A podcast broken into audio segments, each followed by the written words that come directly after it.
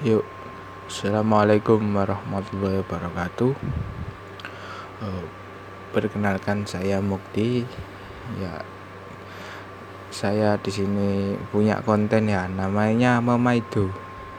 Konten ini adalah konten yang cukup memaido sekali karena nantinya saya akan memaido memaido apa pun in the world. Is pokok memaido ya simak saja. Tenang saja, kalau Anda baper, Anda tersinggung, ya saya tidak peduli dong. Kenapa saya harus peduli Anda tersinggung? Itu kan hak prerogatif masing-masing ya. Jadi ya tinggal dengarkan saja. Kalau tersinggung ya udah diam aja. Gitu aja, gak usah repot-repot. Nanti kalau kita berdebat-berdebat. Apakah Anda tidak malas untuk berdebat dengan saya? Saya aja malas berdebat dengan Anda. Maka dari itu,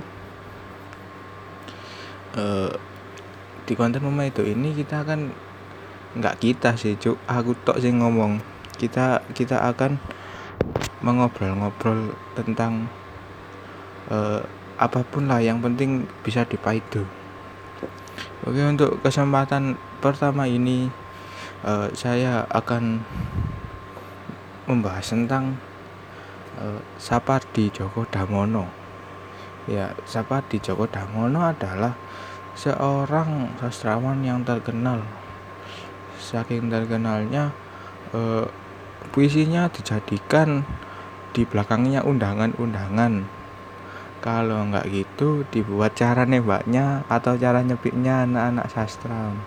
Ya kan mungkin uh, ada yang anak sastra terus tiba-tiba nyepik atau pernah disepik anak sastra dengan dikirimi puisinya di Djoko Damono yang berjudul Aku Ingin Mencintaimu Dengan Sederhana. Yang puisinya tentang Aku ingin mencintaimu dengan sederhana dengan kata yang tak sempat diucapkan kayu kepada api yang menjadikannya abu Aku ingin mencintaimu dengan sederhana, dengan dengan isyarat yang tak sempat diucapkan awan kepada hujan yang menjadikannya tiada. Jadi kalau ada yang disebut dengan puisi ini, maka dapat dikatakan bahwa Anda itu dicintai dengan cara tidak ada alias digoroi kan kan bisa saja gitu loh kan di puisinya tertulis bahwa seperti isyarat awan kepada hujan yang menjadikannya tiada. Ya udah, berarti ya nggak ada cinta apa apa dong.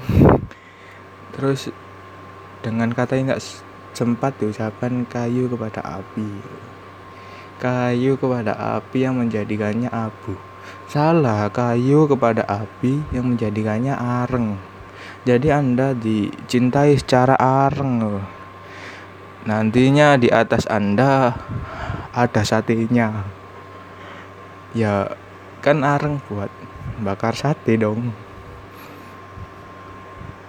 Ya itu tadi. Terus saya itu sekarang melihat uh, Sapardi menggandeng salah satu penulis pop yang sedang naik daun yaitu Rintik Seduh. Lah Rintik Seduh itu adalah penulis buku kata. Oh. gimana ya? Kan Sapardi Sapardi sudah terkenal terus masih pantas ke anak-anak muda. Kalau nggak salah Gramedia menerbitkan buku mereka berdua. Nggak tahu judulnya kalau nggak salah buku ini minta dibanting. Nah, saya juga heran gimana caranya Sapardi bisa merunding sana agar menulis buku bersama itu loh. Sedangkan siapa di sendiri sudah tua. Kerjaannya sekarang ya main Twitter main Instagram lihat TV mungkin rebutan remote TV dengan bojonya. Sekarang terus tiba-tiba mengeluarkan buku bareng anak muda sana. Atau mungkin mungkin ya siapa di muka ekspor IG terus wah itu ayu. Ada yang ayu terus sama Sapardi di follow. Akhirnya DM DM an kamu penulis ya sana? oh ya Allah aku disebut sastrawan. Akhirnya sana sana ditanggepi ditanggepi terus. Oh akhirnya ya udah kita nulis buku bareng aja ya ya mungkin seperti itu. Sekarang gak enak gak, gak enak juga ya jadi Sapardi. Pernah terkenal terus sekarang sudah tua mau diundang seminar takut ada apa-apa dengan ketika manggung terus batuk-batuk.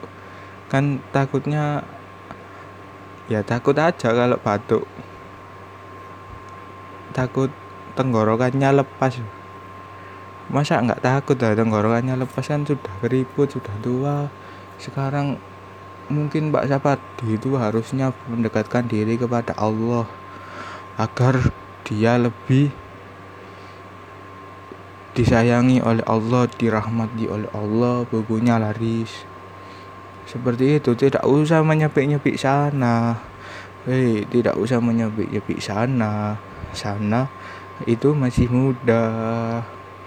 Kan mungkin Sapardi bisa menulis puisi, menulis buku dengan sastrawan lain yang seangkatan tidak tidak dengan sana dong. Sana kan karakternya memang seperti Sapardi karena dia mengidolakan Sapardi.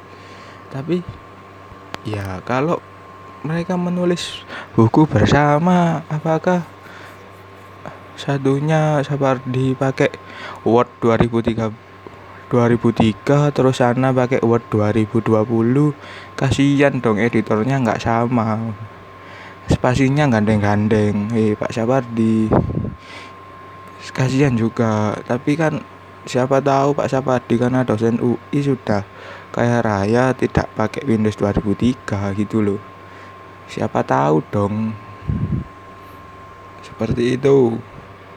Ya mungkin enak ya jadi Pak Sapardi yang terakhir ini enaknya Pak Sapardi adalah sastrawan yang sekarang tinggal menikmati royalti bukunya cuma di rumah saja.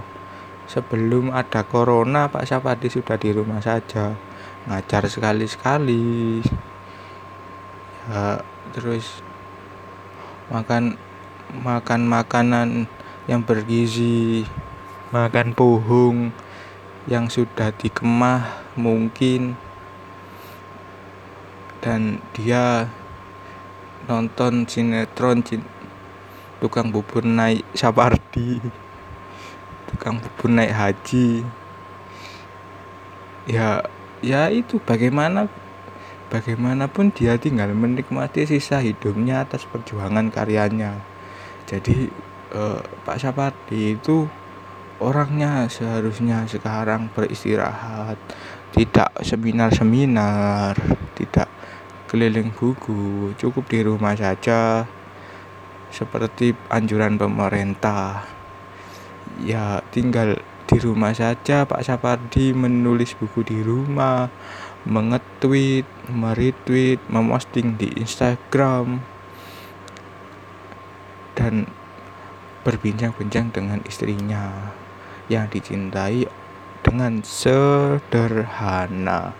Terima kasih telah mendengarkan yang tidak jelas ini ini tidak didasari riset, skrip dan apa pun. Jadi kalau salah ya ya udah biarkan salah. Yang penting kebenaran hanya milik kamu. Oke, terima kasih. Wassalamualaikum warahmatullahi wabarakatuh.